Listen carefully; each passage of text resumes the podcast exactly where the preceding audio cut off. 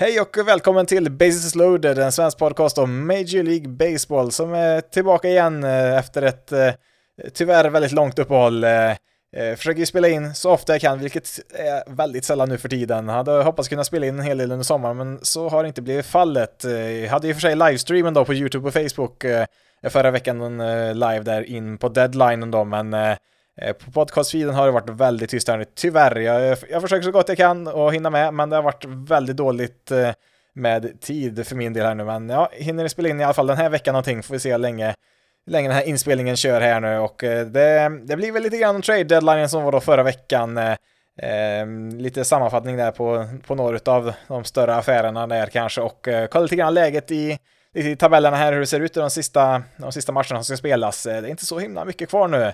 Eh, det är väl en, ja, ungefär 50 matcher kvar har lagen att spela. De har spelat någonstans här 110-115 matcher någonstans eh, har de gjort och eh, det är faktiskt ganska tajt i, i tabellerna på många håll. Eh, det är väl egentligen bara Braves som har sprungit iväg med eh, med, med sin första plats där i sin division där. De är 10 matcher före Phillies, annars är det ganska jämnt.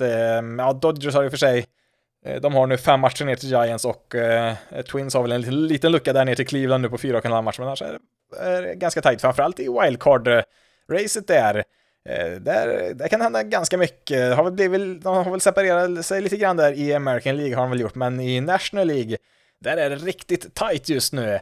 Ehm, för, ja, kan väl repetera hur, det, hur slutspelsstrukturen ser ut. Det är ju då som vanligt, divisionsvinnarna är automatiskt klara för slutspel. Ehm, de två bästa divisionsvinnarna i varje liga ehm, Eh, de får ju stå över första, första slutspelsrundan då, wildcard-rundan, och sen hoppa in i divisionsserien. Eh, den sämsta divisionsvinnaren då får spela i, i wildcard-rundan tillsammans med de tre wildcard-lagen, alltså de tre lagen förutom divisionsvinnarna som har bäst record i sin liga går ju då till slutspel och eh, där är det då den, den sämsta divisionsvinnaren plus bästa wildcard, de får ju då hemmafördel i wildcard-rundan. De får spela alla tre matcherna på hemmaplan om nu serien går till tre matcher eh, mot eh, det andra och tredje wildcard-laget som får spela alla matcherna på bortaplan då i första serien. Eh, kan väl då bara kolla när ändå tabellen uppe här hur det ser ut här. Då har vi då Orioles eh, leder ju AL East eh, ett par matcher för Tampa som har haft lite tuffare efter sin stekheta start på säsongen under våren har ju haft väldigt tufft med skador där. Såg att Shane McLaren är eventuellt eh, färdigspelat för i år för honom eh, och på en skada. Det var väl inte helt hundra klart, men de, det lutar väl åt, sa de, att eh, han inte kommer kasta någon mer i år, vilket är ett riktigt tungt avbräck där för Tampa. De, de, har ju ofta väldigt mycket bra pitching, men de har drabbats av mycket skador där, så att även de har det svårt där. De gjorde en trade för Aaron Civale där från, från Guardians här, som kanske pratar om lite mer senare här. Um, sen har vi då i AL Central har vi Twins som faktiskt skapat sig en liten lucka här nu ner till, eh, till Guardians av 4,5 match uh, ner dit uh, och ska väl ta den här divisionen egentligen, framförallt med tanke på att Guardians faktiskt sålde, sålde av lite spelare vid deadlinen. Uh, ute i AL West så, ja, Texas Rangers håller Astros bakom sig. de har varit riktigt nära där, Astros ett par gånger, men ja, de har tre matcher nu upp till Rangers här har ju Astros.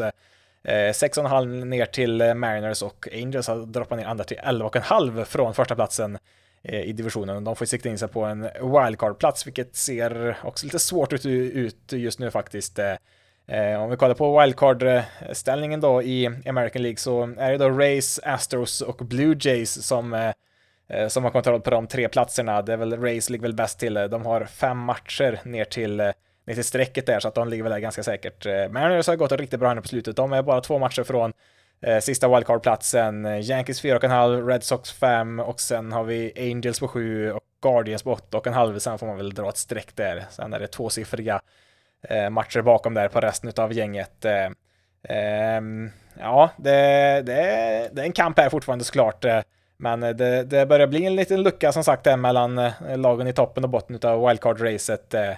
Eh, vi kommer säkert prata en del om Angels. Eh, de var ju alldeles där uppe och nosade på en wildcard-plats, men har ju halkat efter rejält nu. Har ju förlorat väl en sju i rad var det eller något sånt där eh, efter, efter deadlinen. Det är inte, inte helt optimalt. Eh, en match under 500 just nu faktiskt. Eh, ehm, kul att de satsade, men eh, ja, frågan är hur, hur klokt var det att eh, behålla Otani och göra marginella förbättringar, eller ja, lite bättre än marginella förbättringar var det väl, men ja, mer om det senare.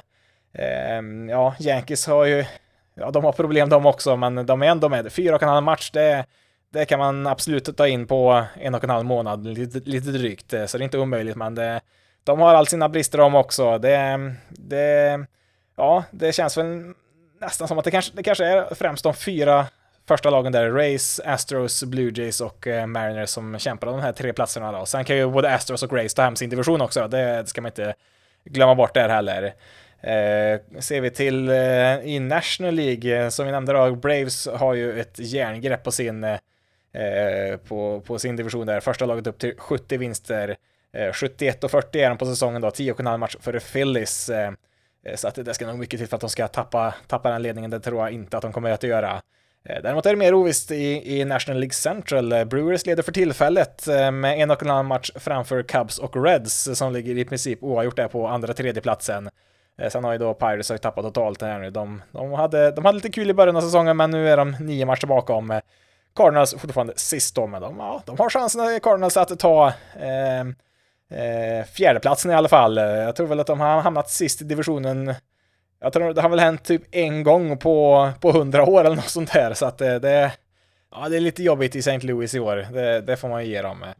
Eh, ute i National League West så, ja, Dodgers har fem matcher ner till Giants, ytterligare fem matcher ner sen till eh, Diamondbacks som har kollapsat sen deadlinen. Eh, de ledde den här divisionen för inte allt för länge sen. Eh, de är på exakt 500 nu, 57-57 deras record.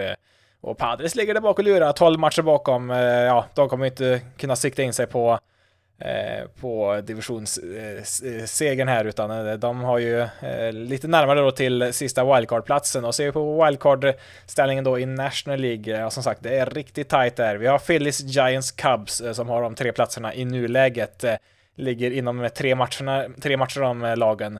Sen har vi då Reds då som ligger i princip då oavgjort med Cubs då. Ja, någon, det är någon decimal som skiljer dem rent procentuellt i vinstprocenten där. Eh, sen har vi Marlins en halv match bakom och Diamondbacks två matcher bakom. Riktigt tajt där som sagt med de tre lagen som ligger utanför slutspelet i nuläget där. Sen har vi Padres, de har smugit upp lite här nu, eh, fyra matcher bakom. Eh, så de är med där och lurar. Sen har vi, ja tekniskt sett har vi de Mets och Pirates sju och en halv match bakom, men de räknar jag inte direkt med här. Eh, Mets sålde ju av Padres, ja de gjorde väl, de gjorde däremot några eh, marginella förbättringar för att ha en bättre chans här nu på eh, på slutet och eh, ja, kollar man alltså eh, utav alla lagen som, eh, som slåss om wildcard-platserna så har ju Padres har ju bäst eh, run differential, ja näst bäst, Cubs har, har några runs bättre. Men kollar vi på de lagen som då ligger utanför en wildcard-plats just nu i National League så är det bara Padres som har en positiv run differential, alltså plus minus statistik skulle man kunna säga. Alltså om man tar deras runs som de har eh, slagit in och eh, sen tar bort eh, antalet runs de har tillåtit så ligger de faktiskt på plus 61. Vilket antyder att de borde, borde ligga på ett, ja, ett positivt record över 500. De ligger på 55-59 just nu faktiskt. Och kollar man på expected win-loss baserat då på deras run differential så säger han att de borde ligga på 63-51. Och hade de gjort det, ja då hade de haft eh, första wildcard-platsen faktiskt, att de har ju underpresterat något så fruktansvärt. Eh, sen ska man inte ta eh, expected win-loss som någon eh, total och helig sanning som ska visa exakt hur bra ett lag är, utan det ger väl mer en fingervisning om hur bra ett lag borde ha presterat resultatmässigt under, under en säsong. Och jag tror väl nog de flesta är överens om att Padres har eh, har underpresterat ganska rejält. Sen kanske de inte de ska vara ända uppe på 63-51 i record som deras Expect to win-loss säger, men över 500 tycker man i alla fall att det här laget ska vara. Eller ganska långt över egentligen med tanke på vilken talang de faktiskt har. Eh, men eh, ja, de är fortsatt fyra matcher under 500 eh, än så länge.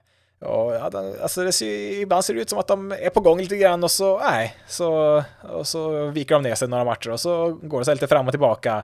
Eh, ja, de har gått 500 de senaste, senaste eh, tio matcherna här, så att det, det, ja, det går lite fram och tillbaka här som sagt. Eh, samtidigt då så har man väl lite tur att det är inget lag bland de här wildcard-lagen som direkt springer iväg resultatmässigt här nu på sistone. De senaste tio matcherna så är det är väl inget lag som har ett bättre record än 6-4. nej, ja, jo, ett lag faktiskt är 7-3, men det är Washington Nationals och de, ja, de har vi räknat bort eh, sen länge, men ja, de svepte faktiskt Reds här Eh, väldigt oväntat. Eh, det var faktiskt första gången de svepte en serie sedan säsongen 2019, så att eh, Rent kronologiskt då så har de ju en World Series-vinst närmare i tiden än en serie där de svepte alla matcher, ja, fram tills förra veckan.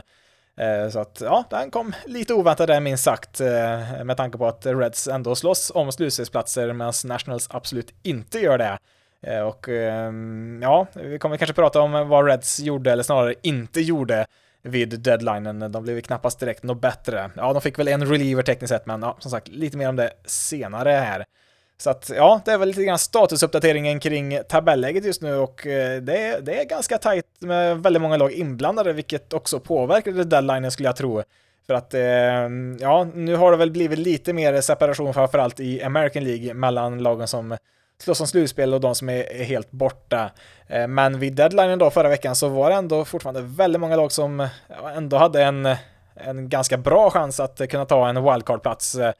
Och ehm, det gjorde ju att det fanns inte så jättemånga lag som var solklara säljare, utan det var ju bara en handfull lag i, i varje liga som hade spelare. Så ja, vad man säga? Två tredjedelar av ligan eh, hade ju någonting att satsa för och en tredjedel eh, var väl borta, så att det, det ehm, ja, det fanns ju potentiellt många lag som behövde nya spelare, men det fanns inte så jättemycket att välja på. Alltså, kollar man på, ett, på lag som Tigers och Royals, eh, Ace, Rockies, ja, det är inte direkt spelartyper som kryllar utav spelare som man jättegärna vill ha på en slutspelsroster, även om det såklart finns sådana spelare där som också bytte lag och några som inte gjorde det.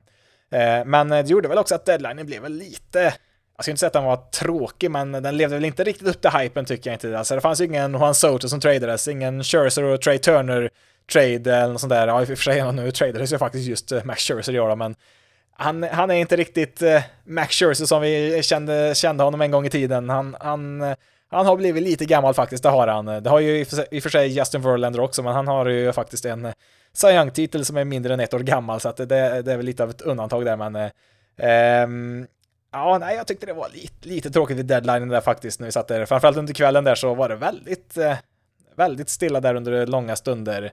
Eh, det var ju några, eh, några trades som eh, skedde dagarna innan också, eh, gjorde det eh, Men eh, överlag så tyckte jag att det var, eh, det var, det, det var väl inget spektakulärt så.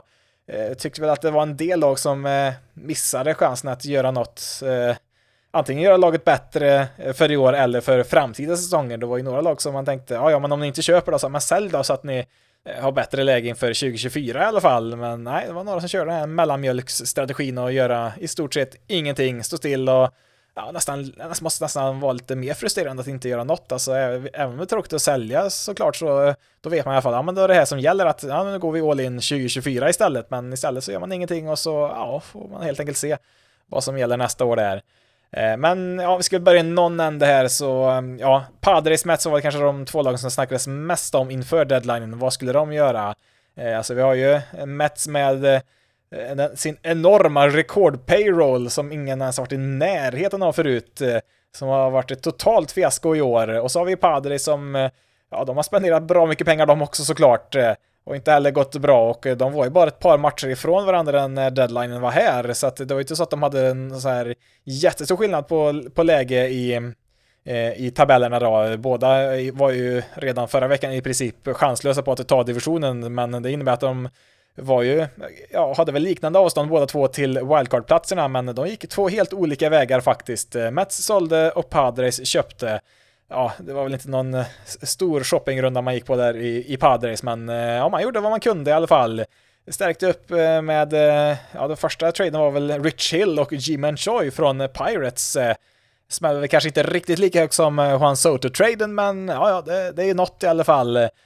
Kan ju framförallt förstå att man tar in Rich Hill, men man behöver ju, ja, man behöver någon som kan, kan kasta lite innings här på slutet. Det är väl tveksamt om han startar en slutspelsmatch om, om nu Padres skulle gå dit. Eh, men ja, 43 år ung fortsätter fortsätter att eh, tugga på där Rich Hill. extra kul också att det var ett nytt lag för att i och med att han gick till Padres är han nu sitt trettonde MLB-lag. Rekordet är 14, Edwin Jackson har det så att han har chansen fortfarande, Rich Hill, att, att tangera och kanske till och med passera Edwin Jackson om han då kastar nästa år, vilket han sagt att han, han tänker försöka få ett kontrakt till 2024 också, så får vi bara hoppas att han hamnar i ett, eh, i ett lag han inte spelat i förut så att han kan eh, komma upp där på delad första plats med Edwin Jackson och kanske likt i år eh, tradas vid deadlinen till ytterligare ett nytt lag för att ta rekordet då. Men ja, eh, som sagt, eh, trettonde laget för Rich Hill i hans väldigt långa karriär. Eh, har väl sett bättre dagar, men återigen, han kan, han kan kasta lite innings. Eh, det, det är väl lite grann det man är ute efter där. Fick väl även in Scott Barlow till deras eh, bullpen från Royals och Garrett Cooper eh, Eh, från Marlins. Alltså, han fick in två första basmän, vilket känns lite, ja, lite sådär. i För Cooper kan väl spela lite outfield, men eh, de har ju redan Cronenworth på första bas och eh, Carpenter är väl mycket designated hitter, men det, det, ska väl göra lite platoons och sånt där, så att eh, de finner väl säkert en plats för dem där. Eh, Mets då, eh, ja, de gjorde ju tvärtom. De skeppade ut eh, lite allt möjligt. Det började väl med Robertson där från deras bullpen, skickade de till Marlins och eh, då började ju kugghjulen gå igång där hos eh, Max Scherzer som eh, fick eh, ta sig ett snack där med Billy Epler, deras general manager i Mets och fråga, jaha, ska vi, mm, ja, eller han såg väl uppenbarligen då att de lägger ner den här säsongen, men då ställer han ju frågan, kommer vi satsa fullt ut inför nästa år istället då? eh, igen, får man väl kanske tillägga. Och eh, då fick han ett väldigt ärligt svar att nej, vi kommer inte att göra några större satsningar eh, under kommande free agency, utan det är nog mer mot eh, säsongen 25-26 som vi kommer att satsa fullt ut igen eh, för att eh, gå hela vägen. Och eh, ja, det innebär ju då att nästa år kanske blir något av ett mellanår, vilket inte känns så kul kanske för en sån som Max Scherzer som är i slutet på karriären och vill ja, han vill väl jaga så många ringar han kan här nu innan han pensionerar sig och eh, hans kontrakt går ju faktiskt ut efter nästa säsong så att eh, han kände väl kanske inte att han eh, ville stanna kvar i Mets om de inte ska satsa fullt ut och ja, de hittade till slut en villig tradingpartner i Texas Rangers som plockade in Scherzer och när Scherzer försvann, ja då ville väl Verlander därifrån också och sa att han kunde häva sin no trade-klausul där om man hittar något lag som passade och ja, han hittar väl laget han nog allra helst ville till när Astros då plockar tillbaka honom. Eh, eh han ville väl nog, eh, vad jag tror, stanna kvar i Astros eh, även efter förra säsongen där, men fick väl inte riktigt det kontraktet han ville eh, där. Eh, jag tror väl Astros kanske erbjöd han ett ettårskontrakt, men han ville väl ha två år som han fick här från Mets sen då. Så att, ja, till slut så fick han, fick han ju sitt Astros-kontrakt som han faktiskt ville. Han behövde bara spela fyra månader i New York först, men ja, det löste sig i alla fall till slut där och smidigt också att eh, Astros var ju på väg till eh, New York för att eh, spela en serie mot Yankees, så att han behövde bara sitta kvar där ett par dagar i Verlander och sen kliva in på Yankee Stadium och kasta väl en fin match där i eh, sin andra Astros-debut. Eh, eh, och ehm, ja, Mets fick ju tillbaka en, en del väldigt bra prospects faktiskt i de här bytesaffärerna, bättre än man skulle kunna tro, men eh, det berodde ju på att Steve Cohen han öppnade plånboken igen, skulle man kunna säga. Eller ja, det var ju pengar han redan hade räknat med att betala, men Eh, de gick ju med på att trada Scherzer och Verlander plus att betala en väldigt stor del av deras eh, kvarstående kontrakt som löper över, över nästa år för båda två. Eh, och då fick de ju lite bättre prospect då för att, för att de betalar av lönen där, så att man skulle väl kunna säga att Mets köper prospects utöver att trada bort sina spelare. Och visst, har man massa pengar att spendera så ja, ja, kör då. Cohen är ju i särklass den rikaste ägaren i, i MLB. Jag vet inte om han till och med kanske är den rikaste ägaren av alla eh, de stora sportägarna, de stora sporterna där i USA. I alla fall en av dem. Eh, och mm, ja, då fick vi tillbaka bland annat eh, Luis Angel Acuna, alltså eh, Ronald Acunas lillebror, eh, kom ju från, eh, från Texas Rangers då och eh, fick även ett par bra prospects från Astros. Det var kanske två av deras bästa. Eh, lite kul faktiskt att eh, Angels som hade innan deadlinen eh, ligans sämsta farmsystem enligt Baseball America, alltså på 30 plats, trots att de, även de tradar bort lite prospects så slutar de deadlinen på plats 29, alltså även om de tradar bort prospects så tog de en placering i farmsystemsrankingen där för att Astros, de tradar bort det lilla de faktiskt hade kvar i sitt farmsystem och halkar ner en plats där. Så att Astros och Angels byter plats med varandra där i Eh, farmsystemrankingen då enligt Baseball America. Eh, men eh, ja, tillbaka då till Mats. Ja, det är inte annat än total katastrof den här säsongen med tanke på hur mycket, man, mycket pengar man satsat. Även Tommy Pham och Mark Hanna där tradar man bort från sitt outfield. Var väl på utgående kontrakt. Ja, Pham i alla fall. Jag tror väl Canna har väl, han har väl någon, jag vet inte om det är en spelaroption eller en klubboption han har för nästa år där, men ja, det var väl spelare som inte ingår i de långsiktiga planerna mot eh, 2025-26 där som man tydligen då satsar mot eh, eh numera. Och mm, ja, alltså, eh, nu var det såklart kul att se ett lag som Mats verkligen ja, men liksom gå in i, som att gå in i affären som var Free Agency och bara peka på allt som fanns och bara säga den ska jag ha, den ska jag ha, den behöver jag inte, men den ska jag ha ändå. Och Carlos Correa, han ska jag också ha, fast ändå inte. Och nu ska jag inte sitta här och vara efterklok och säga ja, vad var det jag sa eller något sånt där, för jag tror inte jag sa någonting i vintras om att eh, Eh, ja, men det här kommer nog inte gå något bra, utan eh, det, det var väl ja, man räknar väl med att de skulle gå bra i år Mets. Sen kanske man inte hade dem som favoriter nödvändigtvis. Eh, tyckte fortfarande Braves hade ett bättre lag trots att Mets spenderat så mycket. Men samtidigt så kunde man väl ändå se innan säsongen att ja, man, man kunde se ett, ett sätt hur det här skulle kunna spåra ur med tanke på att ja, framförallt ett väldigt gammalt lag Metsar. Alltså stora värvningen är liksom Justin Verlander, visst, regerande Cy Young-vinnare, men han är liksom 40 och mycket riktigt så missade han ju de två första månaderna med en skada. Sen tog ju en liten stund innan han kom igång, men nu har han ju för sig varit riktigt, riktigt bra här nu. På slutet det har han faktiskt varit, men eh, det var ju lite för sent eh, ändå när han kom igång och Scherzer är inte riktigt eh, uppe på 40 än, men han är inte ett ace längre. Eh, kroppen orkar inte med riktigt eh, lika mycket som det en gång gjorde för honom där, även om han fortfarande är en effektiv pitcher såklart. Eh, eh och sen så, eh, alltså det, det är många, det är mycket runt omkring eh, stjärnorna som måste fungera också, alltså man behöver ju de här rollspelarna som inte får så mycket rubriker i vanliga fall, att de också ska ha bra säsonger för att ett lag liksom ska klicka och liksom vara med där uppe i toppen i tabellerna och slåss. Och det har liksom inte gjort det för Mets. Jag vet inte, McNeil, vart har han varit i år? Peter Alonso har ju varit väldigt upp och ner. Eh, ja, i och för sig nu är väl inte de någon så här rollspelare så direkt, de ska ju vara ganska framträdande, men eh, man behöver väl någon oväntad, lite yngre förmåga som kommer fram och ja, gärna fler också. Alltså kolla på Reds. Alltså kolla på Matt McLean och Spencer Steer, eller Dela Cruz och med flera där. Alltså de har ju fått upp flera nya unga spelare som har liksom eh, börjat prestera liksom från dag ett i princip. Eh, det, det, har vi inte sett från Mets eh, som, eh, ja, det, det, det, är en satsning som gick, gick fel helt enkelt. Återigen, det är lätt att vara, det är lätt att vara efterklok, men även om det, det är såklart en överraskning att det gick så här dåligt för Mets så får man ändå säga att det inte var totalt oväntat att det skulle kunna bli så här. Det, det var det ju inte heller på något sätt, får man ändå, får man ändå säga.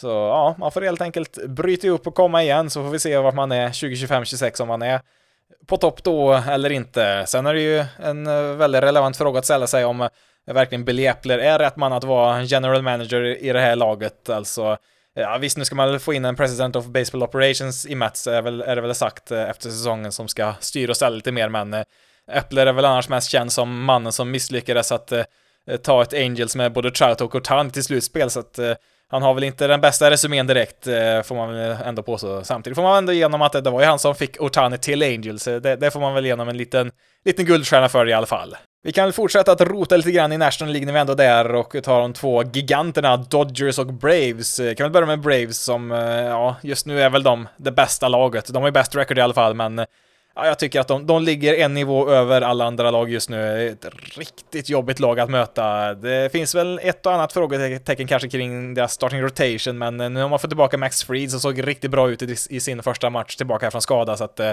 det ska kanske lösa sig det också. Och eh, de gjorde ju inte ja, de gjorde ganska lite egentligen. De plockade in ett par relievers, Brad Hand och Pierce Johnson och sen fick de in Nicky Lopez från Royals. Ja, det ska typ vara någon utility infielder, så att det är inte direkt någon Eh, det är ingen jättevärvning här direkt eh, och eh, det har väl varit lite grann deras eh, ja, deras signum de senaste åren att de gör inte så mycket vid deadlinen utan gör de något så gör de väl oftast det på vintern då inför säsongen.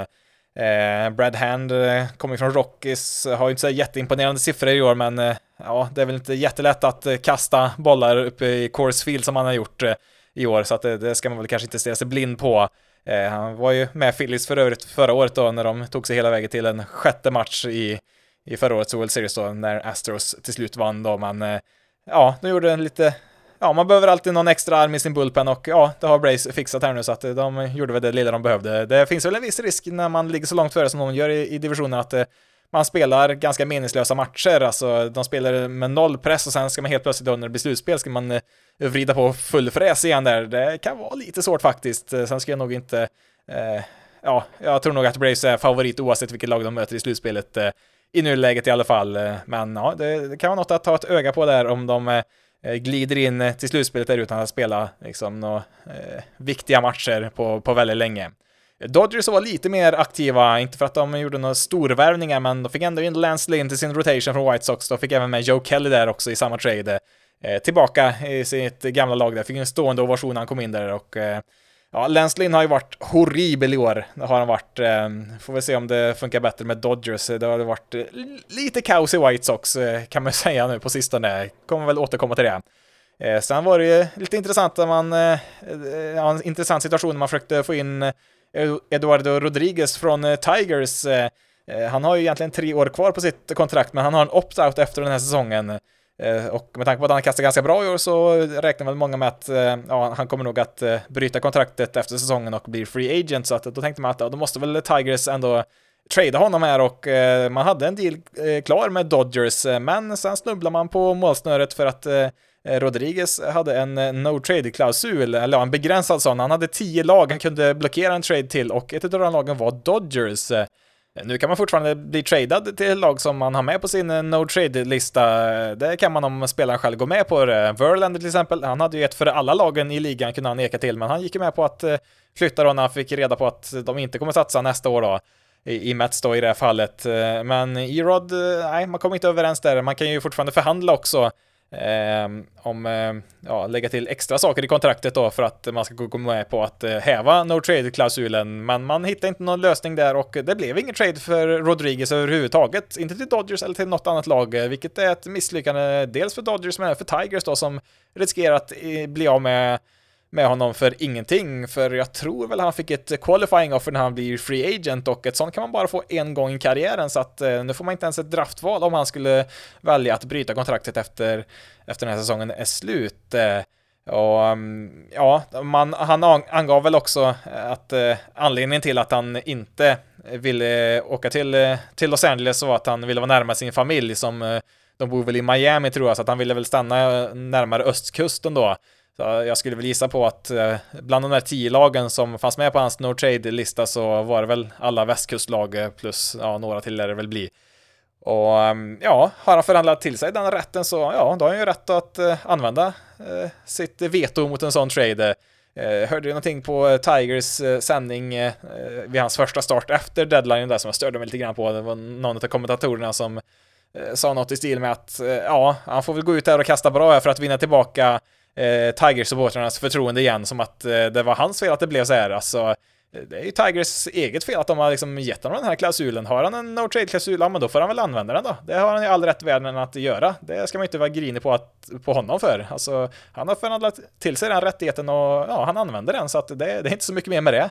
Visst, man kan väl tycka det är synd att han inte blir tradad som Tigers-supporter, att man inte får någonting eventuellt inte får någonting alls från honom om han lämnar nu i vinter, men eh, ja, det, det, det är inte hans fel. Det är, det är liksom det Tigers front office som har förhandlat fram det. Visserligen så var det ju föregående regim med Alavila som förhandlade det kontraktet, eh, men ja, det, det, är bara att gilla läget. Eh, det är, liksom, det är hans rätt att neka en trade, så att ja, då, då är det så helt enkelt.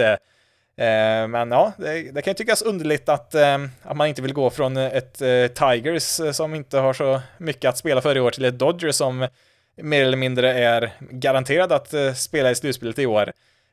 Men ska vi också komma ihåg att Rodriguez lämnar ju Tigers mitt under säsongen förra året på grund av ja, det var något strul med familjen, det kom väl aldrig ut exakt vad det handlade om, vilket kanske inte är så knepigt, man ville kanske inte ut och skylta med att man har problem på hemmafronten så, men han var ju borta ett bra tag där eh, faktiskt innan han kom tillbaka mot slutet av säsongen och kastade igen. Eh, eh så att det är väl kanske inte, eh, kanske inte är så lätt eh, på, på hemmafronten som sagt, eh, så att eh, vill väl då göra vad han kunde och eh, om det hjälper att vara närmare rent geografiskt sin familj så ja, då tog han väl den chansen att eh, faktiskt hålla sig kvar där. och ja, återigen, det, det är hans rätt att säga nej till en trade till upp till tio lag och ja, det gjorde han nu så att det, det är inte så mycket mer med det, men det är ändå såklart lite underlig historia eh, ändå. Men ja, det, eh, det är som det är. Eh, Rodriguez blir kvar då i Tigers resten av det här året, så får vi se då om han väljer att bryta kontraktet eller inte när säsongen väl är slut. Eh, men ja, man fick väl ett litet tröstpris ändå, Dodgers. Man tog in eh, Ryan Yarborough från eh, Ja, han var väl i Royals nu senast, har ju varit i Race tidigare. Eh, också en vänsterhänt pitcher likt Rodriguez.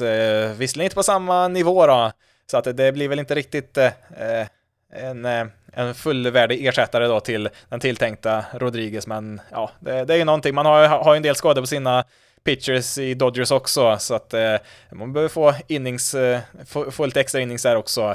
Eh, sen gjorde man ett par väldigt underliga trades. Dels tog man tillbaka Kiki Hernandez från Red Sox, där han bokstavligt talat var en av ligans sämsta spelare i år. Eh, sen vips hamnade han i Dodgers och har sedan dess spelat faktiskt väldigt bra. Ja, nu, nu är det typ ett dussin matcher vi pratar om, men det, det är väl ganska typiskt när en spelare eh, underpresterar något så fruktansvärt och så kommer man tillbaka till ett lag som Dodgers och så är man helt plötsligt eh, eh, hur bra som helst igen. Får vi se om det håller i sig eller inte. Eh, sen hade vi kanske årets mest oväntade trade där Dodgers och Guardians byter sina två kanske sämsta spelare med varandra. Rosario mot Syndergaard, alltså Ahmed Rosario, shortstop i i, i Guardians har ju inte haft många rätt där. Eh, kom ju i Francisco Lindor-traden från Mets eh, för några år sedan. Eh, men nu då i Dodgers och ja, även han har faktiskt spelat betydligt bättre än vad han gjorde för, för Guardians. Ja, återigen, det är en 10-12 matcher vi pratar om här så att det, det, är väl inte så mycket man kan dra slutsatser, slutsatser från kring där. Man skulle inte chockera mig om han helt plötsligt var mycket bättre än man var för Guardians i alla fall. Samtidigt då, Syndergaard, han har ju inte haft mycket rätt nu på sistone. Eller ja, han var ju med i Phillies där hela resan Eh, förra året där, men han är inte den pitchen han en gång var. Hans ERA är på Ska vi se, med Dodgers hans ERA på, på 7,16 på 12 starter. Eh, inte, inte riktigt vad man önskar sig kanske. Eh, han har väl gjort ett par starter för, eh, för Guardians här nu. Ja, första matchen vet jag gick riktigt bra för honom. Borta mot Astros. Eh, till ett en run på, ja, han fick en out i sjätte inningen där faktiskt. Eh, inte fy skam. Eh, Eh, förvisso inte en enda strikeout, men ja, det, det, gick det där till slut också. Gick väl mindre bra i andra starten där mot White Sox. Eh, eh, fem runs på sex innings ska vara upp där. Fyra homeruns till att han White Sox att slå, så att han har väl tyvärr kanske också sett sina bästa dagar, trots att han inte är så jättegammal. Nej, han fyller, ska vi se, 31 här om några veckor bara. Har ju tappat enormt efter alla sina skador.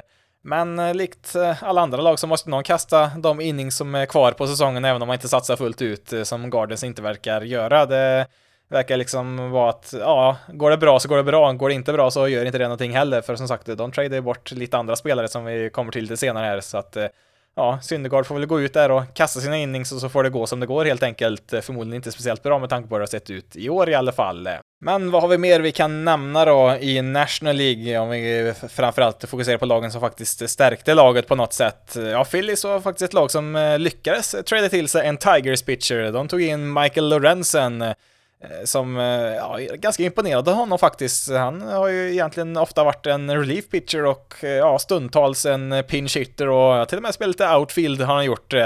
Eh, faktiskt varit lagkamrat med Otani också, sen var han väl kanske inte riktigt lika bra på båda delar, eller någon av delarna för den delen jämfört med Otani, men ja, han, han kan, kan väl det där bättre än de flesta i alla fall när det gäller båda delarna, men eh, han är ju faktiskt en All-Star i år. Eh, lite oväntat, eller ja, Eh, någon var ju tvungen att ha en All-Star för Tigers och mm, ja, Rodriguez var ju skadad, Riley Green var skadad. Sen skulle man kanske kunna tänka sig att de, någon av dem borde skickas ändå, men nej, det fick vi Michael Lorenzen och eh, alltså visst, han hade väl varit en helt okej okay pitcher i år, hade väl en ERA strax under fyra tror jag när han eh, kom till All-Star-matchen, men det var nästan som att det slogs på någon knapp där att han Eh, helt enkelt eh, kom på att ja, men jag är en All-Star. Och så började han kasta som en All-Star efter All-Star-matchen, för han sänkte sin ERA från 4 till 3,5 på de här matcherna fram till deadlinen, så att han har faktiskt varit riktigt het här nu.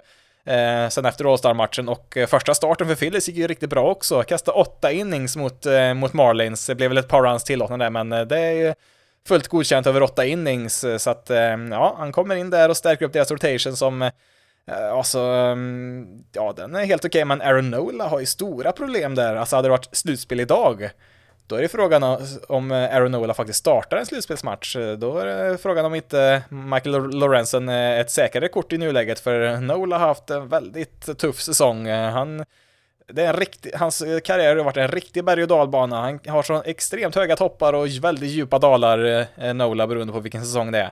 Men ja, man får ju in då Lorenzen i alla fall som stärker upp där om inte Noda kan få ordning på saker och ting. Sen ska vi komma ihåg att Lorenzen är han är väl i princip uppe på sin rekordnotering när det gäller antal innings på en säsong, så att det är väl något att hålla utkik på ifall han skulle tröttna här nu på slutet, för han har som sagt inte kastat mer innings på en säsong än vad han har gjort redan nu, och då är det ju som sagt ett, eh, ett 50-tal matcher kvar att spela innan säsongen är slut. Eh, kan jag nämna, ska vi se, ja, Brewers stärkte upp med lite, ja, jag tyckte nog de gjorde ett, en rätt bra deadline faktiskt med tanke på eh, hur de brukar agera. De gör ju inte några stora förändringar oftast, eh, men de fick ändå in Andrew Schaefer, en vänsterhänt eh, bullpenarm, Mark Canna då från eh, från Mets, eh, eh en hög on base percentage, någonting som man saknar i Brewers och man fick även in Carl Santana på första bas, eh, en position som man haft eh, väldigt tufft offensivt med där. Santana är väl inte någon offensiv fantom på något sätt längre. Eh, han också börjar bli lite äldre, men eh, han är betydligt bättre än vad de hade det, så att de är helt klart bättre än vad de var innan, eh, eh innan deadlinen då. Även Marlins var ju ganska aktiva vid deadlinen. Plockade in Robertson där från Mets bullpen ganska tidigt här innan deadlinen och sen behövde man ju lite, lite, lite styrka i, i sin lineup så man plockade in Josh Bell då från, från Guardians på första bas och Jake Berger som han har väl spelat mest tredje bas för White Sox. Eh, de har en del brister i sitt spel också, men eh, de kan dunka iväg en del homeruns, vilket de behöver i det här laget. Eh, Gene Segura som varit en katastrof i år för Marlins gick ju tillbaka till Guardians då för att det var för att jämna ut lönerna lite grann där. Josh Bell tjänar väl en ja, en 16-17 miljoner i år. Segura ligger väl runt 7-8 miljoner där, så att man, det var väl bara för att eh, jämna ut pengarna lite grann där och jag tror väl eh, Guardians släppte väl Segura direkt där. Eh, så att Eh, ja, de gjorde lite, lite förbättringar där också. Burger har väl ett antal år kvar i arbitration och Bell har väl kontrakt även, även nästa år där, så att Eh, eh det är ju värvningar som ska, ska vara på plats även framöver här också. Sen eh, tycker jag ändå att de, även om de har gått bra i år, så tycker jag ändå att de, de behöver satsa lite mer och liksom vara lite mer aggressiva i free agency här. Eh, så att eh, det blir intressant, intressant att se vad de gör här i vinter. Eh, kan även nämna Diamondbacks som haft det tufft på sistone, får in Tommy Pham eh, från, eh, eh, från Mets då till deras outfield. Eh, och Jace Peterson på tredje bas och Paul Sewald, alltså Mariners closer får de. Alltså Mariners som i allra högsta grad är med och slåss om slutspelsplatser. De tradar alltså sin closer eh, vid deadlinen. Det, det, är inte helt vanligt, men det, det är ju en position de har som, som är en styrka i deras lag. De har ju haft en väldigt bra bullpen under många år. Eh, de har ju flera stora spelare som har kommit ut därifrån och som tradas bort. Alltså, kommer jag ihåg, Edwin Diaz startade ju en gång i tiden med Mariners innan han hamnade i Mets och eh, ja, Kendall Graveman hade väl eh, en bra period där med dem också och Ja, kollar vi i år så är det faktiskt bara, eh, ska vi säga, The Yankees eh, Bullpen är den enda som har bättre ERA än Mariners i år, så att det, det, det finns ju andra kapabla relievers där i deras Bullpen, men ändå att skicka iväg sin closer, det, det, det, ser man inte så ofta från ett lag som ändå får se som en, som en eh, hygglig contender. Men eh, ja, eh, Diamondbacks tackar väl och tar emot, eh, de fick ju skicka iväg Ken Zone, en rookie som ja, de spelar lite, lite grann bara på, på deras MLB-roster, men ser väl ut att kunna bli liksom en vardagsspelare sådär, men är väl kanske lite blockerad i, i deras outfield när man fick in Tommy Pham också där. Sen har de en del unga andra talanger där som är, har betydligt högre tak än vad Canzone förmodligen har, så att Eh, man får väl nog ändå en rätt hygglig spelare där, eventuellt av Mariners, men ändå deras closer bara borta sådär. Det, ja, det känns lite knepigt som sagt. Eh, eh, ska vi se, har vi något mer att nämna? Ja, Cubs tar in eh, Jeremy Candelario framförallt eh, från eh, Nationals, har haft en riktigt bra säsong där. Tredje basman som ska väl spela på första bas, är det väl sagt, eh, för Cubs. Hade vi en del bra säsong med Tigers framförallt, och var väldigt upp och ner där beroende på vilken säsong man kollar på där, men Ja, han kom, kom in och började bra där med Cubs, hade väl typ åtta hits på de första två matcherna eller något sånt där. Eh, sen har vi, ja vi får ju också berömma Cubs som har gått riktigt starkt. Eh, efter All-Star-uppehållet där så såg det väl ut som att ja, det här kommer nog inte gå, man får nog trada bort eh, Stroman som har en opt-out och, och Bellinger som är på ett ettårskontrakt eh, eh och satsa på nästa år där, men man spelar riktigt bra och vid deadlinen så hade man bara några matcher upp till slutspelet och eh, ja, man eh, valde att ha kvar sina spelare plus att då förstärka med framförallt då Candelario och eh, nu är man faktiskt på sista wildcard-platsen så att Cubs går ju som tåget just nu faktiskt, får man, får man säga, de senaste veckorna, så att det är kul att se. Med en hård kamp där i National League Central, där de ligger väldigt tätt där, de första tre lagen där, med Brewers och Reds. På tal om Reds gjorde i princip ingenting, de fick in Sam Mole, en eh, vänsterhänt eh, relief pitcher, och ingenting mer. De eh, behövde ju mycket förstärkningar till sin rotation. De har ju Abbott som har kastat riktigt bra där och Hunter Green är väl tillbaka snart från skada. Men eh, de har ju, ett, har ju ett riktigt stort hål i deras rotation. Deras eh, position players har spelat riktigt bra, framförallt deras unga rookie som har kommit upp här nu, som jag nämnde förut, har ju imponerat väldigt mycket, men eh, de har ju stora brister i sin rotation som de hade behövt att eh, åtgärda. Eh, så det hade ju räckt med någon, alltså det behövde inte vara Verlander eller Scherzer. Jag är inte så säker på att de hade nixat sin no trade-klausul till Reds heller då, men det fanns ändå ett par, par andra namn som Giolito och Montgomery, i och för sig då, kanske inte Cardinals vill trade honom i divisionen då, men Eh, någon starting pitcher till hade, hade, tycker man hade behövt göra. Alltså jag förstår ju om man inte vill gå all in eh, för Reds redan i år. Det är kanske eh, något år framåt här som, eh, som är, ska bli deras eh, storhetstid eventuellt då. Men eh, när man ändå är med där och slåss om slutspelsplats så tycker jag ändå att man ska göra någonting där. Eh, måste jag säga, de har ju en del, eller de har nästan för många unga lovande infielders. De har ju liksom inte plats att spela alla där, så att någon av dem hade väl kunnat offra. Man pratar väl om att eventuellt trada bort eh, Jonathan India, men ja, det är lite synd faktiskt att Reds inte var lite mer aktiva.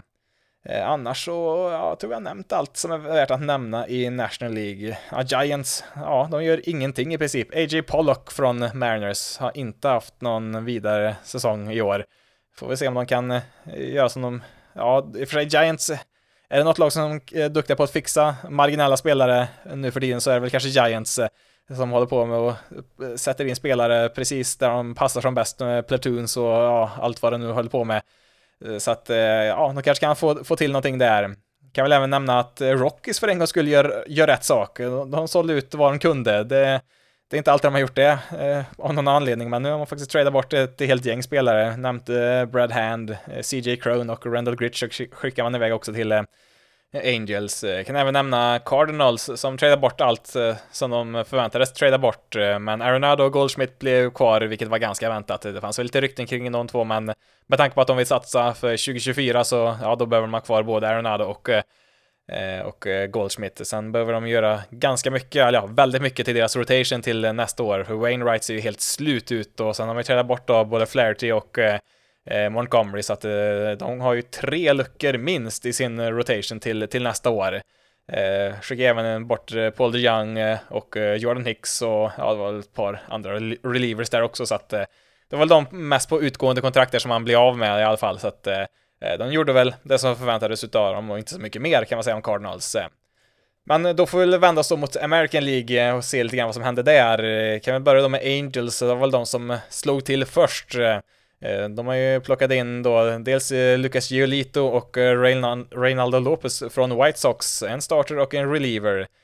Giolito har väl inte sett jättebra ut i sina första starter med Angels. Den sista här nu, om det var igår han kastade, såg väl helt okej ut, men ja, finns väl utrymme för förbättring där och som sagt, eh, det här Angels-laget har ju förlorat eh, och sju raka. Nu vann man väl igår i alla fall då i Giolitos senaste start, men eh, man har ju halkat efter ganska rejält. Ehm, Plocka även in då Randall Gritchuk och CJ Crone från Rocky som jag nämnde och Dominic Leone, Leone från Mets, en bullpanarm.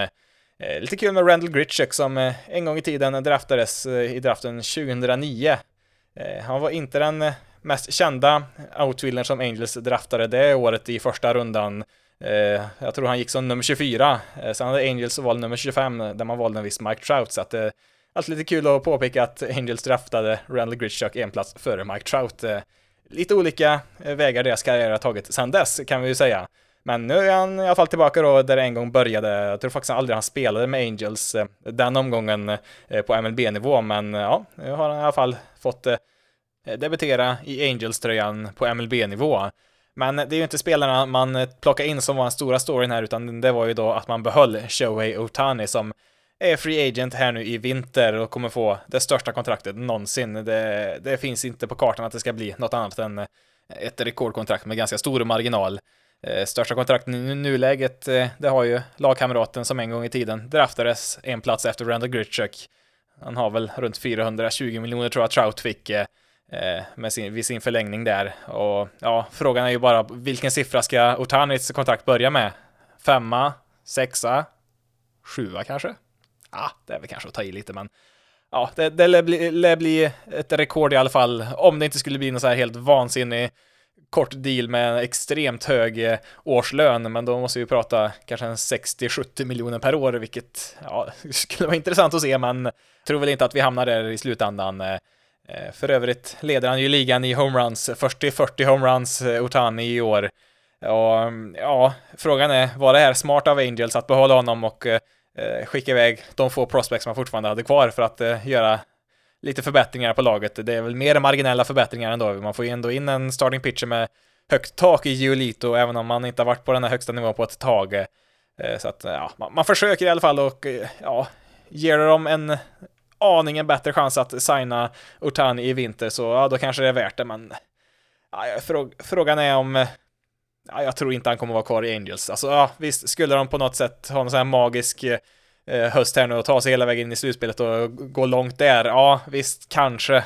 Om de bevisar för, för honom att, ja, han kan gå långt med Angels redan i år, då kanske de har en chans, men det ser väl ut som att eh, eh, Otanis Angels-karriär går mot sitt slut här, så det, man får väl passa på, eh, om man är Angels-fan, att eh, eh njuta av de här sista veckorna eh, som han faktiskt är här, för att eh, det mesta talar väl för att han inte kommer att vara en Los Angeles Angel of Anaheim-spelare innan, eller efter den här säsongen är slut. Eh.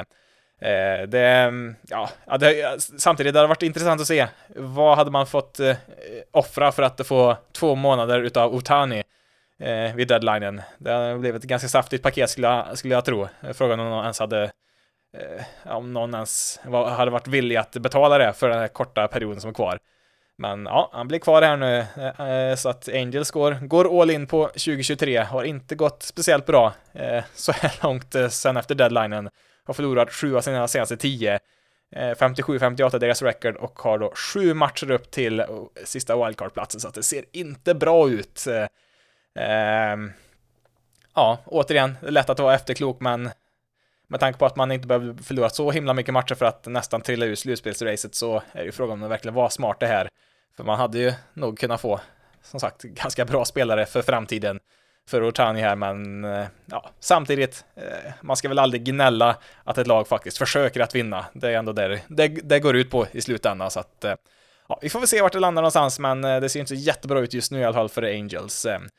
Ett lag som ser bättre ut för, ja det är ju Rangers. De leder ju sin division och har faktiskt ett, några matchers försprång nu till Astros bakom dem.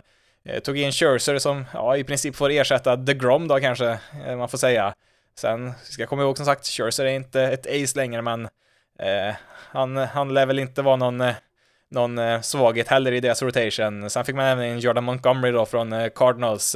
Eh, liksom inte någon superpitcher eller något ace det heller, men eh, stabiliserar ju också deras rotation eh, säsongen ut där. Är ju free agent efter säsongen är slut. fick även in Austin Hedges på catcher-positionen. Ehm, de har väl, ja, Jonah Heim är ju deras vanliga catcher, är ju skadad nu och, och Hedges är ju eh, Ja, han är många saker, men en slagman är han inte, inte av rang i alla fall. Han är bland de sämsta offensiva spelarna i hela MLB, men han är däremot fruktansvärt bra defensivt som catcher, så att eh, han, han, är en sån spelare man gärna sätter in i slutet på matchen när man kanske leder och det är ett par innings kvar och man behöver, man behöver all defensiv man kan få. Ja, in med Hedges då, så kan man tajta till det bakåt i alla fall där med honom. Eh, jag tycker om vad Rangers har gjort här nu på sistone faktiskt, eh, får ändå ge dem. Jag har ju placerat Rangers i samma fack som Mets, Rockies och Royals, alltså lag som, ja, jag, tror, jag tror inte på, på någon, någon typ av framgång för de här lagen för att de bevisar motsatsen. Eh, och eh, ja, Mets har ju inte direkt eh, bevisat det trots att de har spenderat enorma summor med pengar eh, på sistone. Men eh, Rangers, ja, det har ju varit ett lag som länge har saknat en identitet. Har de varit har de varit liksom ett lag i rebuild eller försöker de att nå slutspel eller vad, vad håller de på med? Och de har varit lite grann i ingenmansland i många år. Eh, började ju kanske satsa mot det här nu för två år sedan när man tog in Semien och Seager. Sen Eh, såg man ju redan då att ja, det här kommer ju inte räcka, men nu tog man ju ytterligare steg i år när man värvade in bland annat då DeGrom då, sen visst, han blev skadad, det, det fick man väl kanske räkna med, men eh, de har ju sett riktigt farliga ut i år, Rangers, så att jag, jag börjar nästan tro lite grann på det här Rangers, de kanske får lämna den där kvartetten som får bli en trio här framöver, och sen ska vi även tillägga att Rockies ändå, ja, de gjorde ju, tog väl ändå rätt beslut får man ändå säga vid den här deadlinen, så att eh, det kanske finns hopp där också, men eh, där är jag lite mer avvaktande. Eh, men Rangers som sagt, eh, de, eh, de ser plötsligt kompetenta ut och ja, då, då leder man ju divisionen som resultat också. Eh, och man gör ju det framför Astro som framförallt då får tillbaka Justin Verlander som eh, kliver rakt in i deras rotation som eh, ändå är, är väl rätt hygglig eh, även utan honom. Eh, fick väl också in Kendall Graveman tillbaka. Eh, han var ju med och vann titeln förra året med dem där, men kom ju tillbaka då via trade från White Sox. Så att, ehm, ja, nu, det blir intressant att se här vem som tar den här eh, divisionstiteln till slut, om eh, Rangers orkar hålla Astros bakom sig. Eh, det som kanske talar för Astros, det är väl att se på slutet på säsongen när det är tufft att spela de här sista matcherna, det verkar i hela kroppen och man försöker bara bita ihop det sista som är nu. Ja, då kanske Astros rutin kan hålla ihop laget bättre än vad Rangers kan. Inte för att det är så att Rangers saknar veteraner på något sätt, men Astros har ju varit igenom det här som lag eh, många gånger förut. Eh, de har varit bäst när det gäller i många, många år, så att eh, där tror jag väl de kan ha en liten psykologisk fördel ändå. Sen så har ju absolut Rangers ett imponerande lagbygge, men det är det att de är ganska tidigt på sin resa, så får vi se om de kan hålla tillbaka de lite äldre rutinerade herrarna där i Astros eller inte. Så att ja, det är ett divisionsrace värt att kika på här resten av säsongen. Blickar vi österut då till AL East så var det ju inte speciellt mycket som hände där faktiskt. Eh, Blue Jays var väl hyfsat aktiva. Eh, Bo Bichette åkte ju på en knäskada eh, strax innan deadlinen där och man visste väl inte riktigt hur illa det var fram till deadline-dagen där. Eh, visade sig att det inte var så farligt alls, men man plockade in då Paul DeYoung, Cardinals shortstop som, som lite försäkring där. Eh, har ju spelat mycket bättre efter ett par tunga säsonger. Sen förstärkte man sin bullpen med Jordan Hicks och eh, Hennesses eh, Cabrera. Även, ja, alla tre av de spelarna från Cardinals faktiskt. Eh, Jordan Hicks eh, eh, känd för att kasta extremt hårt. Eh, det är han och Chapman som har rekordet tror jag. Eller ja, någon av dem har ju rekordet, men det är väl de två som har varit uppe på 105 miles per hour och kastat eh, Eh, på MLB-nivå. Så att eh, eh, det kan vara intressant att se en Hicks kastar för att det är ingen som vet, inklusive han själv, vart bollen hamnar ibland. Som sagt, han kastar hårt men strikezonen är väl mer ett förslag på vart bollen kan hamna när han kastar, om man säger så. Väldigt mycket walks, men mycket strikeouts också, så att det, förhoppningsvis ska det väl det jämna ut sig. Ehm, sen Race, ja, de, de har haft mycket skador på sina pitchers som jag nämnde i början av avsnittet. Fick in Aaron Civali från från Guardians. Eh, ja, bra för Ray såklart, men jag vet inte riktigt vad, vad håller Guardians på med egentligen?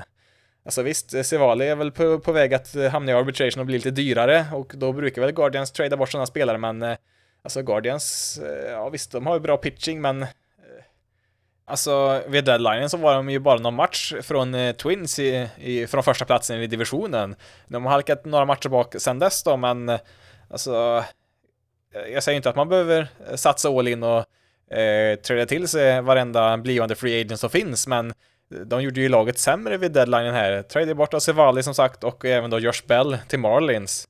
Eh, ja, jag vet inte. Samtidigt väldigt viktigt för Race då med tanke på att McLanahan då en vecka senare eh, förmodligen missar resten av säsongen.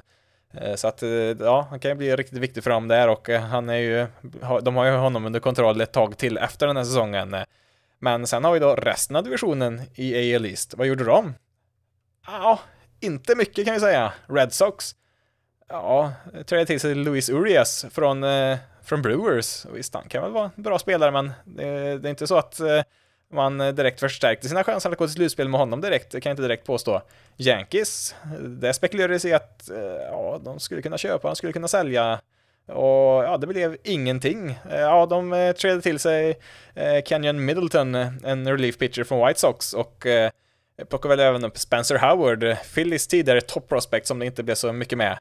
Eh, så att det var inte så häftigt direkt och då kan man tänka sig att ja, men ska vi inte satsa kan vi lika gärna trada våra free agents då och satsa på nästa år för att eh, det går ju riktigt trögt i år. De ligger ju sist i divisionen.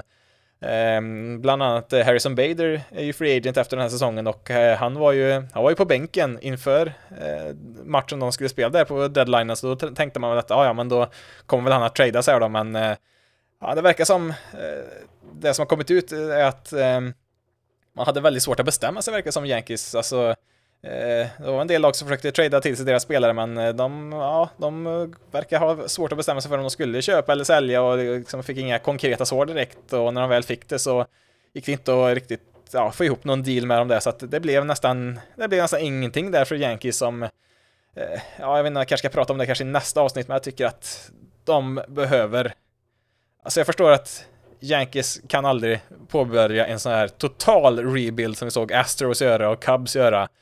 Eh, det, det funkar inte eh, i Yankees, men jag tror de behöver ja, jag höll på att säga starta om den här organisationen, det kanske att ta i lite grann, men eh, Brian Cashman har ju styrt det här laget sedan, jag tror 98, tror jag var han tog över, 25 år sedan. Och visst, han har haft mycket framgångar, men eh, det känns som att den här, alltså inte bara laget, utan hela organisationen känns så himla trött på något sätt. De, de måste göra, ändra från grunden. Eh, ja, ska vi inte göra ett helt avsnitt om det här nu, men eh, eh, ja, de de, ja, nej, jag, jag, vet inte riktigt vart, vart de är på väg här. De har Aaron Judge, det är inte så mycket mer. Eller ja, pitching-sidan har väl sett helt okej okay ut. Ja, sen hade vi såklart Domingo Herman som går från att kasta en perfect game för några veckor sedan till att nu helt plötsligt vara inlagd på rehab för alkoholmissbruk. Så att det, ja, det är mycket som inte Eh, som inte stämmer i, i Yankees som organisation just nu. Eh, så att, eh, ja, som sagt, kanske ska jag prata om det, mer om det någon annan gång. Eh, men eh, kontentan är väl att de gör i stort sett ingenting, vilket flera lag i den här divisionen gjorde. Och även då eh, kan väl nämna Twins i den kategorin också som inte gjorde någonting. De bytte en reliever med Marlins, två underpresterande relievers bytte de med varandra som de skulle hoppas kanske prestera bättre i, sin, i sitt nya lag. Och i och för sig då, Twins har väl ingen, inget incitament att göra så mycket eh, med tanke på att Guardians eh, sålde, eh, sålde av spelare som är det enda laget som kan hota dem i divisionen.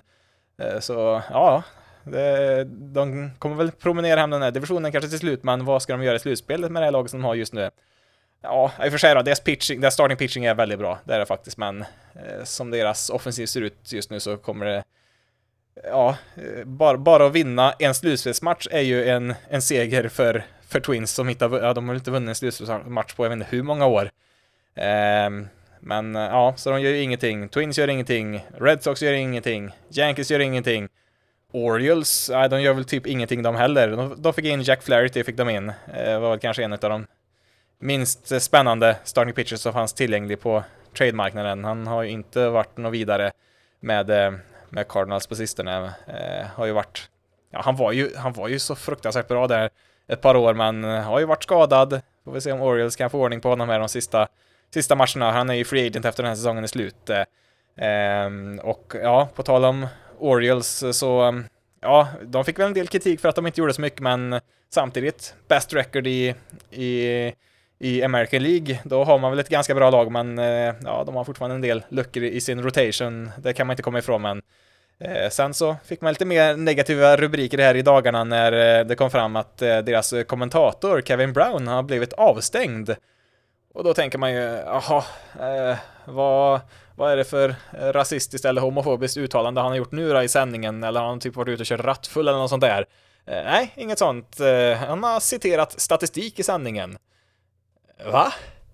Ja, eh, han eh, citerade eh, viss statistik som dessutom fanns grafik på tv-skärmen, alltså han pratade bara utifrån vad som stod på skärmen för tv-tittarna, eh, där de visade eh, Orioles, ska vi säga, mindre smickrande eh, resultat mot eh, Rays de senaste åren, vilket är inte är så knepigt med tanke på hur dåliga Or Orioles har varit de senaste åren, så har de nog ganska dåligt record mot typ alla lagen. Men sen så var ju liksom kontentan av det hela att eh, visa att eh, kolla i år då, så har ju Orioles spelat eh, betydligt bättre och mycket bättre record mot Orioles än vad de, eller mot The Race jämfört med tidigare i år. Ja, de leder ju faktiskt divisionen före Race just nu. Så att det var väl liksom för att lyfta upp laget och visa, kolla vad bra det går just nu, men nej, det, det klev ju då ägarfamiljen Angelos in och stängde av Kevin Brown för att, ja, sanningen gjorde väl lite ont där tydligen. Eh, det eh, ska väl enligt rykten eh, påstås att han tyckte att att det han sa påvisade att Orioles är, att de är snåla. De vill inte upplevas som ett snålt lag samtidigt som att de har, jag tror de har näst lägst payroll i hela MLB, så att det finns ett väldigt enkelt sätt att inte upplevas som snåla, det är bara att spendera lite pengar då. inte att stänga av sin kommentator som återigen citerar statistik och blir avstängd. Sägs att han ska vara tillbaka om ett par dagar igen, men alltså helt ärligt. Eh, visst, eh, det finns många dysfunktionella eh, ägare i den här ligan. Angels, Arthur Moreno är en av dem. White Sox, Jerry Reinsdorf, kommer till honom snart. Eller ja, White Sox i alla fall. Och Angels-familjen är väl, ja den är lite speciell den också, kan vi säga. Mycket, mycket knepigt som, som försiggår där. Och ja, det här är väl bara den senaste, senaste saken de klantar till på något sätt. För det, alltså i år ska ju vara bara en stor Eh, en stor fest för Orioles-fansen som liksom, laget är tillbaka relevant, de går ju hur bra som helst. Eh, återigen, best record i, i, i American League. Men så, ja, på något sätt så kan de inte hejda sig, eh, äga familjen där och liksom klanta till det och liksom stänga av sin för övrigt väldigt populära eh, kommentator. Alltså, jag har ju sett en del matcher med Orioles i år eftersom de är ett intressant lag att följa och jag tycker han är riktigt duktig faktiskt, Kevin Brown, så Ja, det är väl typiskt på något sätt att man måste göra ett sånt klantigt självmål när allting borde vara frid och fröjd egentligen i den här organisationen för en gångs skull efter så många dåliga år, men ja, ja. Det, det, är så det fungerar i vissa dysfunktionella organisationer som tydligen Orioles fortfarande är till viss del i alla fall. Eh, I alla fall vid sidan av planen eh, och eh, ja, på tal om dysfunktionella organisationer. Chicago White Sox. Usch. ingen, ingen bra vecka för dem kan vi ju säga. Eh, får väl ändå säga att de gjorde väl ganska bra ifrån sig vid deadlinen där och tradade väl bort, eh, ja, eh, de mest solklara spelarna där. Fanns väl kanske en del spelare till som man skulle kunna trada, men eh, ja, man gjorde, väl, man gjorde väl det man skulle vid deadlinen får man väl ändå säga. Fick bort eh, spelare på utgående kontrakt och så vidare, men eh, det har ju hänt lite annat. Eh, om ni kommer ihåg eh, så tradade man ju till exempel Kenan Middleton då, deras relief pitcher till Yankees och han hade ju en minst sagt, eh, ska vi säga, uppmärksammad intervju när han kom till Yankees där och pratade om eh, ja, hur det gick till där borta i, i Chicago. Eh, pratade väl på att det, det fanns inga som helst regler. Det var väl någon rookie som la och sov i, i deras bullpen under matcher och det var ja, det var väl typ ingen struktur alls, utan man fick väl göra lite som man ville där och ja, det kanske Kanske syns också på resultaten med tanke på hur, hur mycket de har underpresterat, eh, framförallt i år och ja, även förra året för den delen också. Och mm, ja, eh, man frågar ju sen också Lance Lynn då, som flyttade till Dodgers, eh, de frågar ju honom om de här kommentarerna som eh, Milton gjorde och ja, han sa ju att ja, jag har ju faktiskt varit där längre än vad han var och allt jag kan säga är att han har inte fel när han säger sådär så att det är väl ganska tydligt att det, det, det är lite slappt i, i White Sox eh, Clubhouse. Lite för slappt eh, kanske till och med. Och eh, det var väl, eh, kom väl ut något rykte i alla fall om att eh, eh Jasmine Grandal hamnade i bråk med Tim Henderson i omklädningsrummet eh, inför All-Star-uppehållet, att Grandal eh, inte ville spela eh, sista matchen innan All-Star-uppehållet för att han vill få lite extra semester, vilket Tim Anderson eh, reagerar lite negativt på, vilket jag kan förstå i, i det läget och skickade väl någon elak kommentar tillbaka mot Grandal när han sa det där och eh, enligt rykte då så skulle Grandal gått fram och klappa till eh, Anderson efter den här kommentaren. Det eh, finns väl inget bevis för det, men det är ändå ett rykte som finns där, men eh, eh, någon som ju faktiskt vet att klappa till eh, Tim Anderson, det är ju Jose Ramirez. Here it comes. A swing and a smash to first by the into the corner. Ramirez on his way to second, head first slide, safe and in to score is Jimenez. and another hustle double. Right over the bag at first. Now Hosey and Anderson square off. They're fighting. They're swinging. Down goes Anderson. Down goes Anderson. Vilken inlevelse från Tom Hamilton, eh, Guardians eh, radiokommentator som går från baseballkommentator till boxningskommentator på ett ögonblick. Eh, jag tror säkert de flesta av er har både sett och hört den här sekvensen, men eh, den tåls att köras om och om igen. En modern klassiker, Down Goes Anderson. Eh, och ja, kontexten till, till den här situationen är ju, ja, Ramirez glider ju in där på andra bas. Ganska snabbt glider han in där, hårt in i Tim Anderson som försöker Ja, han försöker ju tagga ut honom där, men eh, Ramirez är ju redan inne där och eh, eftersom han kommer med sån hög fart så blir det väl en liten, liten minikrock där. Men eh, sen är det väl, det finns väl en liten bakgrundshistoria där med att eh, tydligen så är det väl en hel del som irriterar sig lite grann på Tim Anderson. Jag ska väl också tillägga att eh, Jose Ramirez är väl eh, långt ifrån den mest utåtagerande spelaren i ligan, så att han var nog riktigt irriterad på Anderson här på grund av lite saker som har hänt innan den här situationen. Så han reser sig upp där och har väl några väl valda ord att dela med sig av till Anderson där som inte inte tänker ta, ta de, de orden med, med ett eh, leende på läpparna, utan han slänger ner handsken och gör sig redo att slåss där och ja, Ramirez han slänger upp nävarna där också och för att citera Tom Hamilton They're fighting, they're swinging, down goes Anderson. det är väl egentligen Tim Anderson som får in några träffar faktiskt först där, inte speciellt hårt då, men eh, Eh, Ramirez eh, slår väl mest hål i luften där när han vevar, vevar vilt där, men till slut så får han knytnäven rätt på Andersons käke och ja, återigen citat “Down goes Anderson” som, ja, han bara faller ju som en, han faller ju som en stock ner i marken där så att eh, ja, knockout-seger till Ramirez i den fighten kan vi ju säga i alla fall. Och ja, sen så kommer ju såklart resten av lagen in där och rusar in och bär bort spelarna. Jag tror det var Andrew Vaughan tror jag som fysiskt få bära ut eh, Tim Henderson därifrån från situationen. Eh, har väl kommit, eh, kommit eh, eh avstängningar nu också eh, klara. Eh, jag tror väl Anderson fick sex matcher och Ramirez tre, sen har de väl överklagat. får vi se hur många matcher det blir i slutändan, men ja, Ingen bra vecka för White Sox, ingen bra vecka för Tim Anderson heller som haft en bedrövlig säsong. Han har spelat lite bättre sen All-Star-uppehållet, men han slog ju ganska nyligen sin första homerun för säsongen. Sen inte han kanske någon power hitter, men Eh, ja, det, det, har varit eh, riktigt jobbigt för Tim Anderson, både på och utanför planen i år. Det var väl en del drama tidigare i år när det kom fram att eh, han har fått barn med en kvinna som visade sig inte vara hans fru. Det är väl inte helt optimalt kanske det heller, så att det är lite jobbigt just nu för Tim Anderson som i regel har varit en väldigt produktiv spelare i sin karriär, men just nu så är det ju bara spikrakt neråt och frågan är väl om den här situationen med Jose Ramirez är Ja, förhoppningsvis är det, för honom så är det väl botten nådd här på något sätt. Eh, han är ju ganska frispråkig annars så, och visst, när man spelar på den höga nivå som man gjort det tidigare, då kan man ju, då kan man väl kosta på sig att vara lite kaxig i vissa situationer. Det kanske man inte kan när man spelat som man har gjort i år. Och den där frispråkigheten har väl kanske också varit en del av varför det small till här nu om man ska tro Jose Ramirez i alla fall, för i den här serien så ska väl Anderson ha betett sig ganska illa mot någon, någon rookie där i Guardians, väl typ stått och, ja, nästan stått och mobbat han och slängt ut en massa elaka kommentarer liksom på en sån nivå att till och med liksom domarna fått komma fram och liksom eh, säga till Anderson att ja men lägg av nu liksom, det, det, det räcker nu. Eh, och han knuffar väl även av matchen innan här så knuffar ju Anderson av en eh, en Guardian-spelare från andra bas där, han taggade ut honom där. Han hade armen på andra bas där, Guardian-spelaren, men eh, Andersen tryckte ju av armen med sin handske där så att det, det blev en out utav det där. Jag tyckte det, ja, det såg väl inte så snyggt ut. Eh, de tog ju det till videogranskning och sa att han var ute, tyckte jag såg lite jag tycker inte att man ska få knuffa av en spelare, även om det bara var armen utav basen och liksom få en out på det sättet. Så att man irriterar sig väl lite grann på det. Så att det har väl byggts upp. Det finns säkert en del annat också, för som sagt, Anderson är väl inte den mest tystlåtna individen i, i MLB och eh, man får väl vara lite frispråkig så såklart eh, till en viss gräns och eh, den gränsen har väl nog kanske Anderson passerat. För som sagt, Jose Ramirez är väl kanske inte den som i första hand söker konflikt så att ehm, ja, det var väl ja, droppen som fick bägaren att rinna över helt enkelt. Ramirez tyckte att ja, nu får det vara nog, nu, nu får väl jag som veteran ta och stå upp här på riktigt och sen ska man ju som sagt komma ihåg att det var Anderson som kastade sin handske först.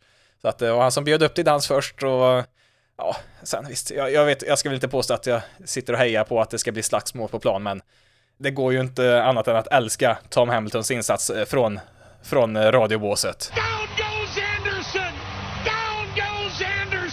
Ja, då lider väl avsnittet mot sitt slut här, men vill bara flika in här eh, innan vi avslutar, när vi ändå pratar om kommentatorer bland annat här, att eh, om vi för en kort stund går tillbaka till Kevin Brown-situationen, alltså Orioles eh, eh, numera avstängde kommentator så eh, kan vi säga så här att hans kollegor runt omkring eh, MLB hade väl eh, ett och annat att säga om den här situationen. De var väl mindre imponerade av eh, Angelos eh, familjens eh, beslut att stänga av sin egen kommentator för att återigen citerat statistik som bokstavligt talat stod på tv-skärmen. Han läste bara vad som stod på tv-skärmen för, för tv-tittarna. Det är så sjukt. Och ja, eh, i, stort sett varenda eh, MLB-sändning, både på tv och radio, eh, tog tog upp det här. Ja, inte på Orioles-sändningen då, men resten av ligans lag hade ju sändningar där kommentator efter kommentator totalsågade Angelos-familjen och ja, Orioles-organisationen i förlängningen också för det här beslutet. Det är liksom det, det, finns ju ett tillfälle där man eh, med rätta ska stänga av en kommentator, när man verkligen trampar i skiten, men eh, om man citerar statistik på en baseballsändning, äh, det är väl kanske inte, kanske inte riktigt rätt läge för det, eh, i alla fall i min mening. Eh, och ja, jag kan nästan garantera, vilken din favoritkommentator än är så kan du nog hitta ett klipp där de totalt fördömer det här agerandet från, från Orioles då. Ja, såvida inte din favoritkommentator är Kevin Brown då, då har du inte hört någonting för han är avstängd. Men ja, jag tänkte väl att vi kan väl avsluta det här avsnittet med eh, att eh, lyssna på eh, White Sox kommentator Jason Benettis ja, lite lustiga kommentarer på just den här situationen. Ja, mycket, mycket är det fel med White Sox. Kanske, kanske ska ta det i nästa avsnitt där, prata om några av de här lagen som är totalt dysfunktionella just nu, som White Sox, och kanske även ta, ta upp lite grann om Yankees problem där, men Eh, är det en sak som eh, White Sox har gjort rätt så är det deras kommentator Jason Benetti. Han kanske är den bästa av dem alla just nu, i min mening i alla fall, men eh, ja, som sagt, vi avslutar väl det här ganska långa avsnittet med Jason Benettis eh, ja, ska vi säga, lite småroliga kommentar angående eh, Kevin Browns avstängning. They were six and seven against the Orioles this year, so they lost seven times, but they did beat Baltimore six times, which I hope I don't get suspended by the Orioles for saying that.